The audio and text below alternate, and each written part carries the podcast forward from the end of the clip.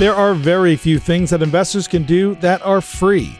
But what about a podcast that delivers educational content on investing, saving strategies, financial planning, topical items of interest, and maybe even the odd wacky topic? Welcome to Free Lunch. Hosted by Greg Kremitsky and Colin Andrews of the CM Group at CIBC Wood Gundy, Free Lunch will bring listeners the firm's vast knowledge and experience in dealing with uncertainty to help clients achieve their vision through a deep understanding of what is important to them that requires planning, money, and time. Learn more and subscribe today at markets-work.com. Welcome back to the Free Lunch Podcast. Greg, last week we took a pretty significant U turn in our conversation. We did. Yeah, was we- that a U turn or a left turn? Well, I guess it was a left turn. I don't know. One of those turns. We took a turn. we took a turn. We deviated from our norm. That's right. We interviewed Dr. Joel Simmons. Dr. Joel Simmons is a medicinal cannabis doctor out of Ohio. I actually found that to be a fascinating conversation and learned a lot in that conversation. For sure. It was something that some listeners said they enjoyed, but we did get some feedback from some others that said that, okay, great, but what about the markets? Like, shouldn't we be talking about those things? Oh, You know? yeah, those. So today we're going to get back to markets, a different type of market, like stock and bond markets, stuff like that. So, Greg, I'm not sure if you've noticed, but interest rates have gone up pretty dramatically in the last nine months. I did notice. Yeah. In fact, I can tell you how much they've gone up. Okay, sure. A lot. Yeah. How much? 3%. 3%. So that's been a significant rate hike period. And I guess it leaves investors questioning why is that?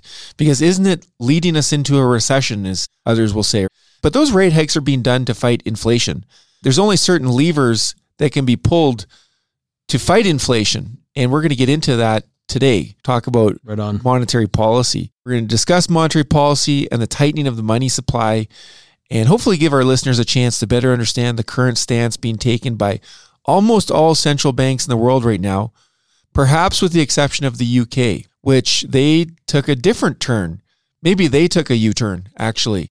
So everybody was going along with the left turn in tightening the money supply. And then the UK, with their new prime minister, new finance minister, came out with a very Keynesian approach to the economy and said, we should cut tax rates and increase government spending, which would increase the money supply. We could probably spend a whole episode talking about what they did. Well, I mean, we can summarize what they did after that is they reversed course immediately Yes. because they were punished for it. There, there was right? not popular move, no. Yeah, like UK bonds went down significantly. The pound went down significantly because of that. But let's get into monetary policy today, Greg. Sure.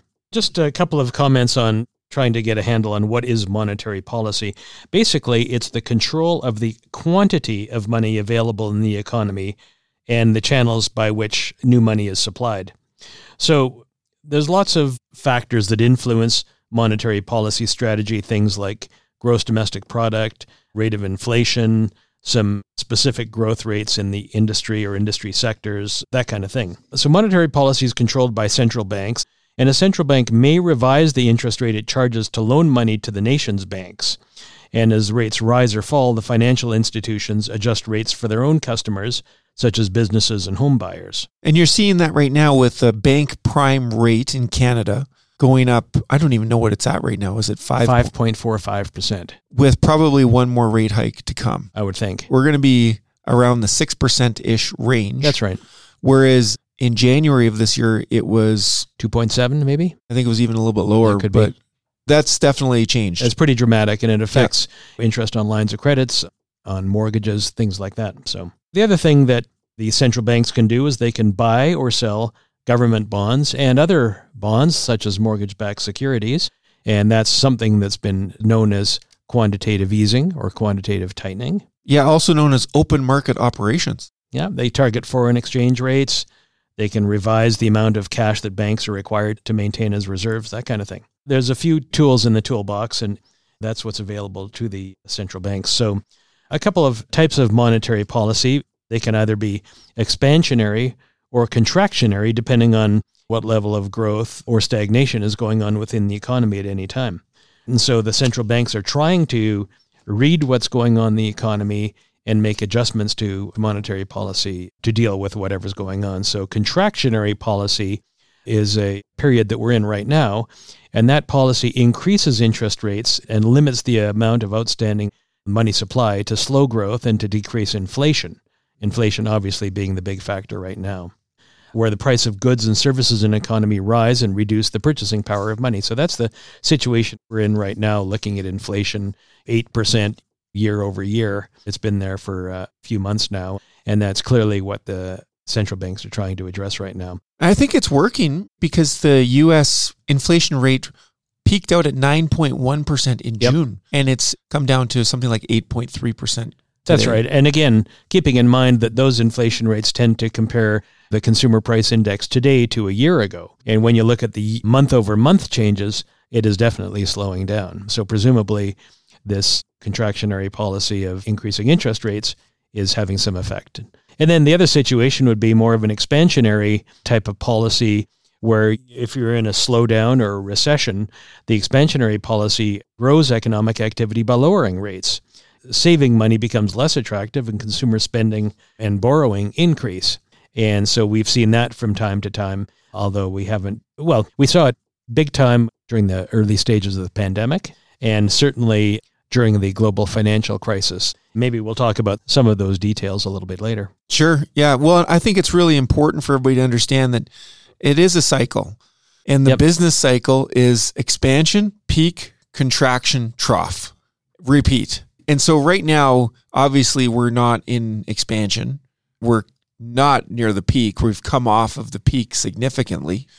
So the argument is are we still in contraction or have we actually hit the bottom, which is the trough? And we won't know that until after it happens. Exactly.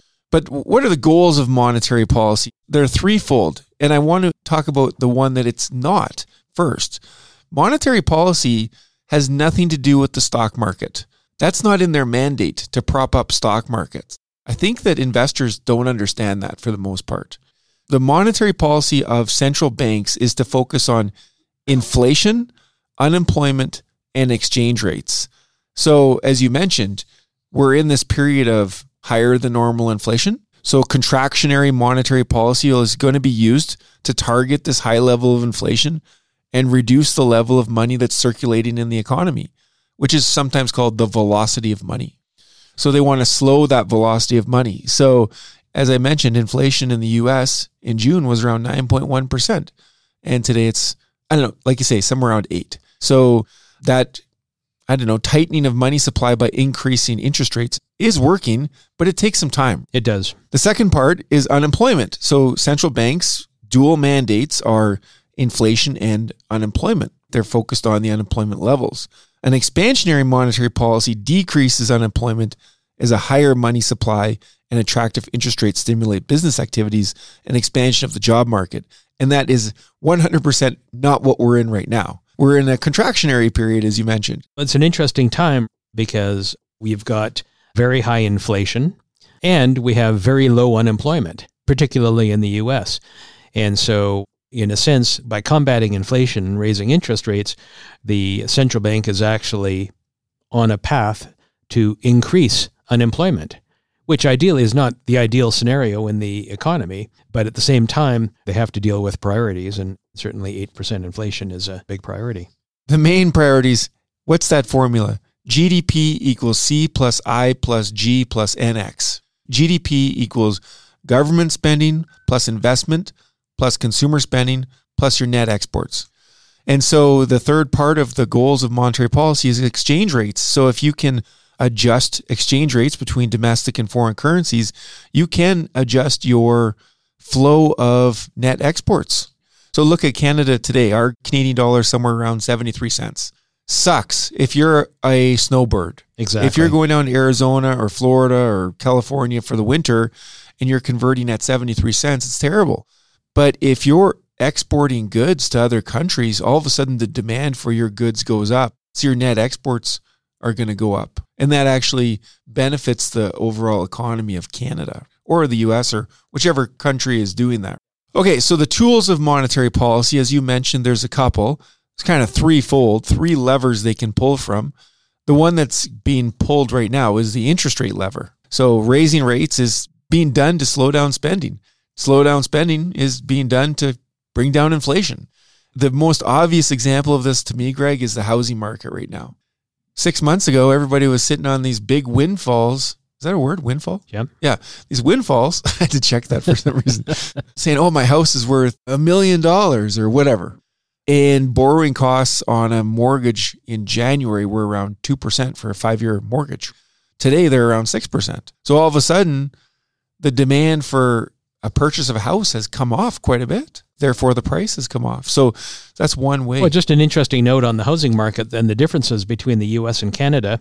It was pointed out last week in a talk we attended that when interest rates go up, as they have in the US and Canada, but let's talk about the US for a second. So there's a lot of buyers in the market, people that got into the housing market in the US over the last few years as prices were skyrocketing, but interest rates were extremely low.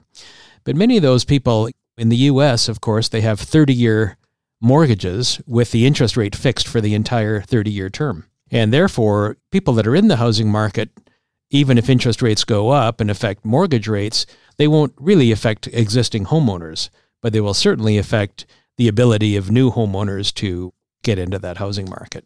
In Canada, it's a little bit different because we can certainly pick a 25 year amortization on our payments, but most loan terms are typically at the most five years, which means that people that bought a house during the housing boom of the last couple of years at low interest rates, they're going to be forced to refinance in the next few years. And so that's going to have a big impact not only on new home buyers, but existing homeowners who have to renegotiate their mortgages at much, much higher rates.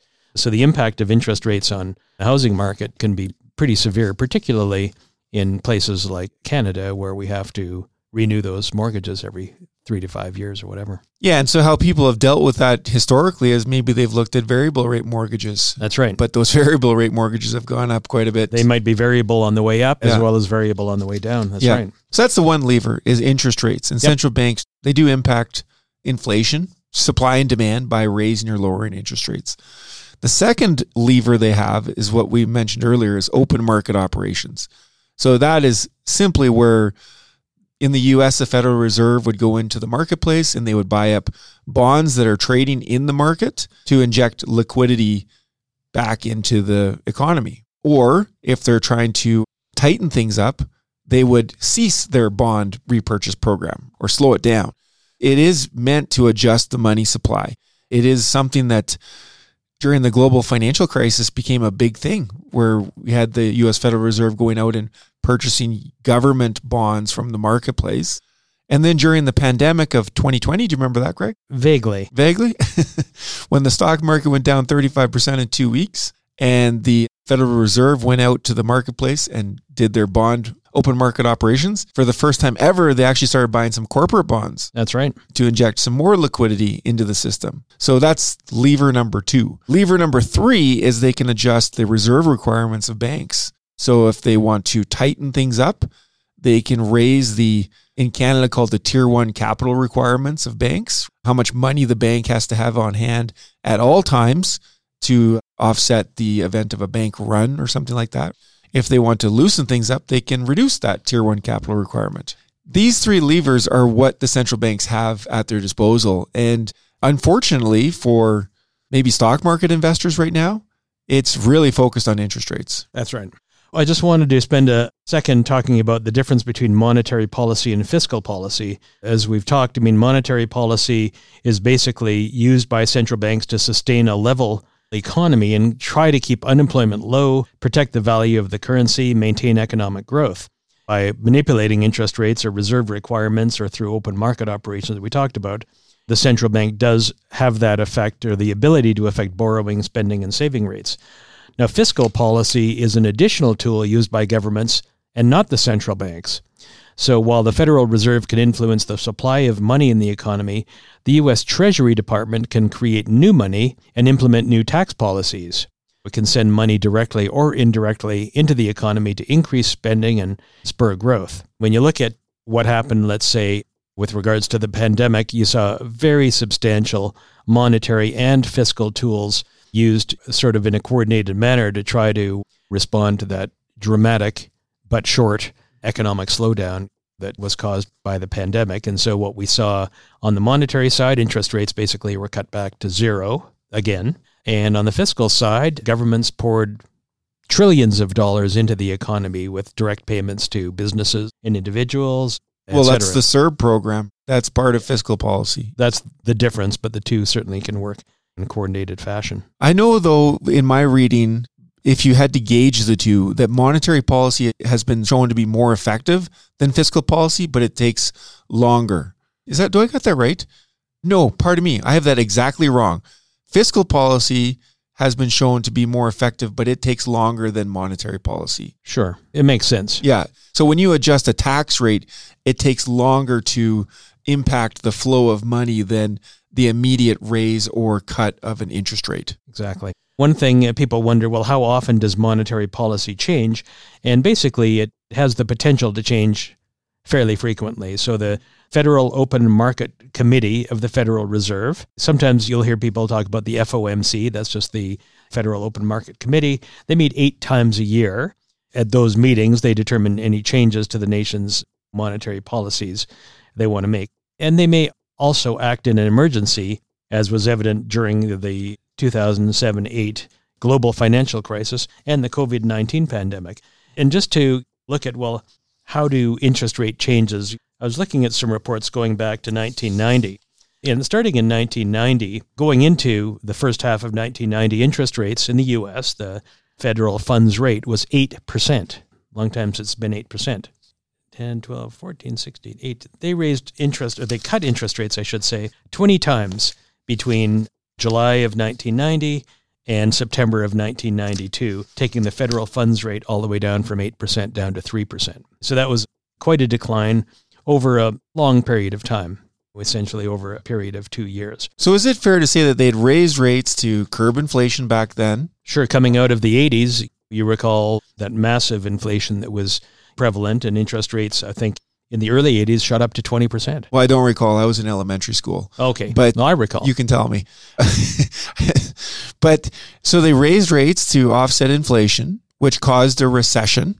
And then they cut rates to stimulate the economy to increase the money supply, which created a new economic expansion period that lasted for a while. That's right. And so, why did the Fed cut rates that much in 1990? It was the Gulf War and the recession that went along around the same time. Okay, in response to some economic changes that resulted from low interest rates, there was an expansion that had the Federal Reserve concerned that the economy was growing too strong and overheating. And so they implemented a series of rate hikes between 1994 and 1995. And went from the 3%, where we ended in 1992, up to 6%. So essentially doubling by February of 1995.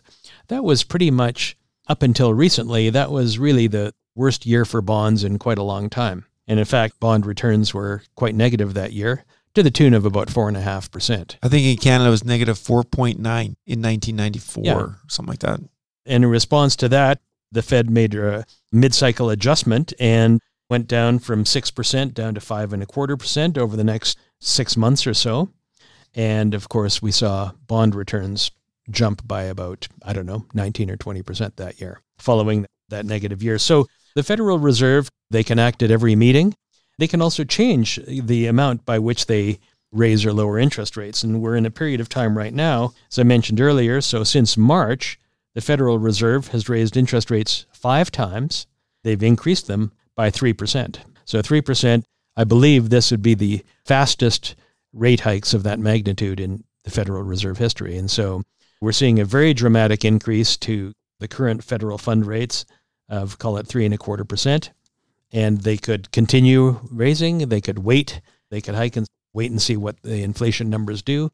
But we know there's another meeting coming up in November, and it's largely expected that we'll see yet another rate hike. So, be interesting to see what happens there. For sure. Well, I guess some people might ask, why are we so focused on the U.S. Federal Reserve versus the Bank of Canada? I would say it's just because the U.S. is, I don't know, 58% of the global market, and Canada's world's largest economy. It has impacts all around the world what happens in the US. Yeah, there was a thing. I don't know if you remember back in 2008, there was this the decoupling myth where it was thought that emerging economies could decouple their growth from consumer demand of the US consumer. Right. Remember that? Yeah. that was proven to be bunk. that those emerging economies needed the US consumer demand in order to fuel their own growth. Okay, so how has monetary policy been used to curb inflation in the US? Well, you just actually went through some great examples of that. A contractionary policy is meant to slow economic growth and even to increase unemployment, which is not actually a very favorable thing to most people when they say, hey, you're raising rates and we're losing our jobs and the price of everything's going up. And why are you doing this? But it is meant to level out an economy. And there have been some great examples of time periods where rates have gone up quite a bit, as you mentioned, like during the 80s. I mean, the Federal Reserve rate was around 20%. That was a terrible time to be borrowing money to buy a house. That was a fantastic time to be putting money into a GIC. So it depends on which side of the equation you're on at the time when it happens. And inflation came down over the course of a few years because of those rate hikes. So it worked. So everything that's being done now is being done because it's worked in the past. I want to make this point, like historically speaking, like in the past, as you mentioned, in the 90s, bond rates were quite negative in parts of the 90s, I yep. should say. And the year after the negative return, bond rates were up like 15 or 20%. So why wouldn't we expect kind of the same thing at some point now? And we certainly do. And as we've talked before, and again, this isn't a discussion about bonds specifically, but anticipating that we're going to finish the year with a very big negative return on bonds, relatively speaking, for bond returns in general.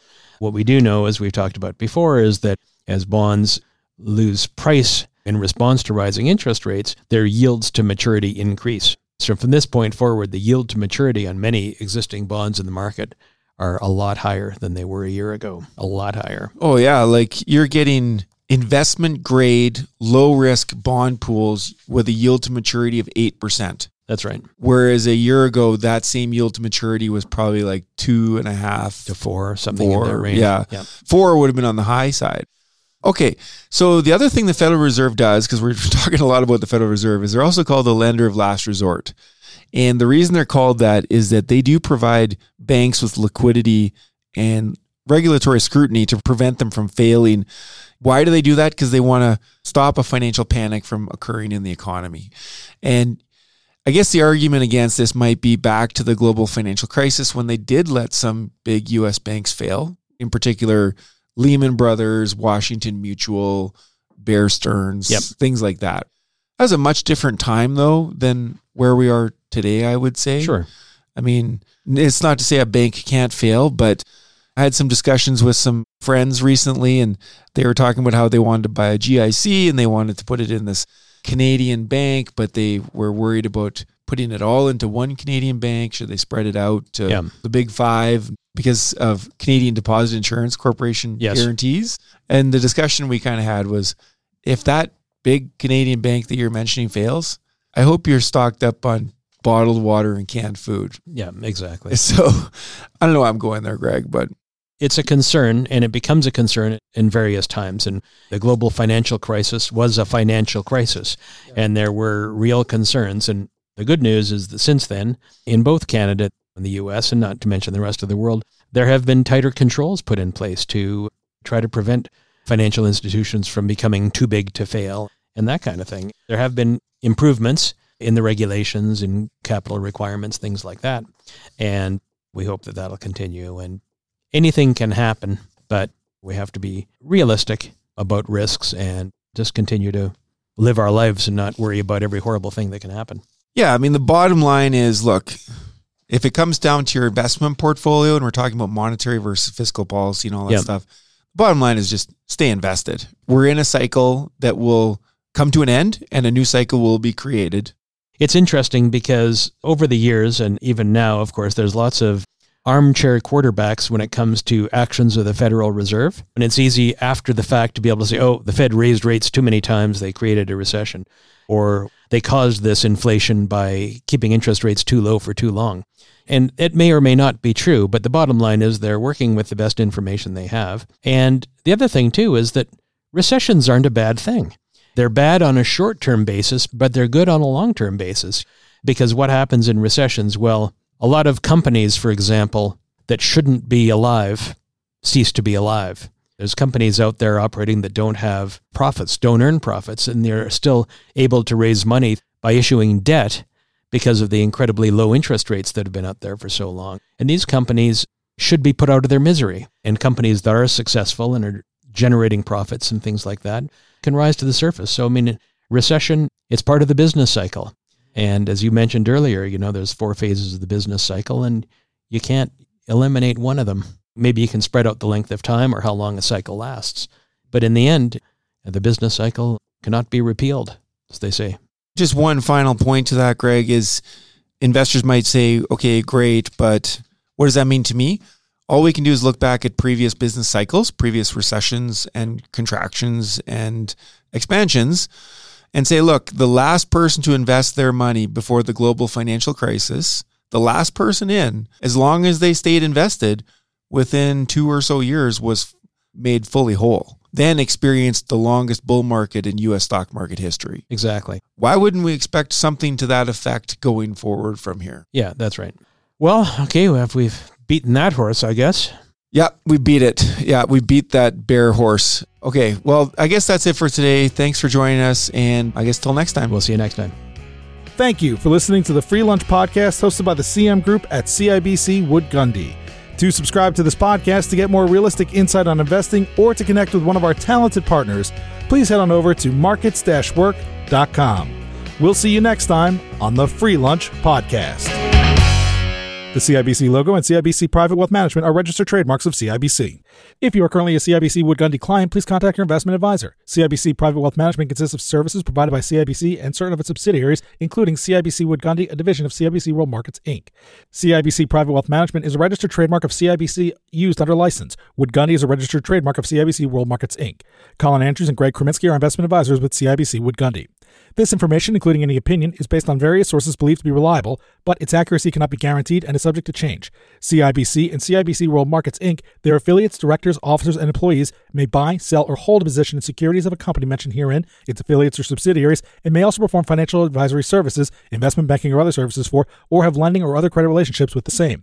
CIBC World Markets Inc. and its representatives will receive sales commissions and or a spread between bid and ask prices if you purchase, sell, or hold the securities referred to above. CIBC World Markets Inc. 2022.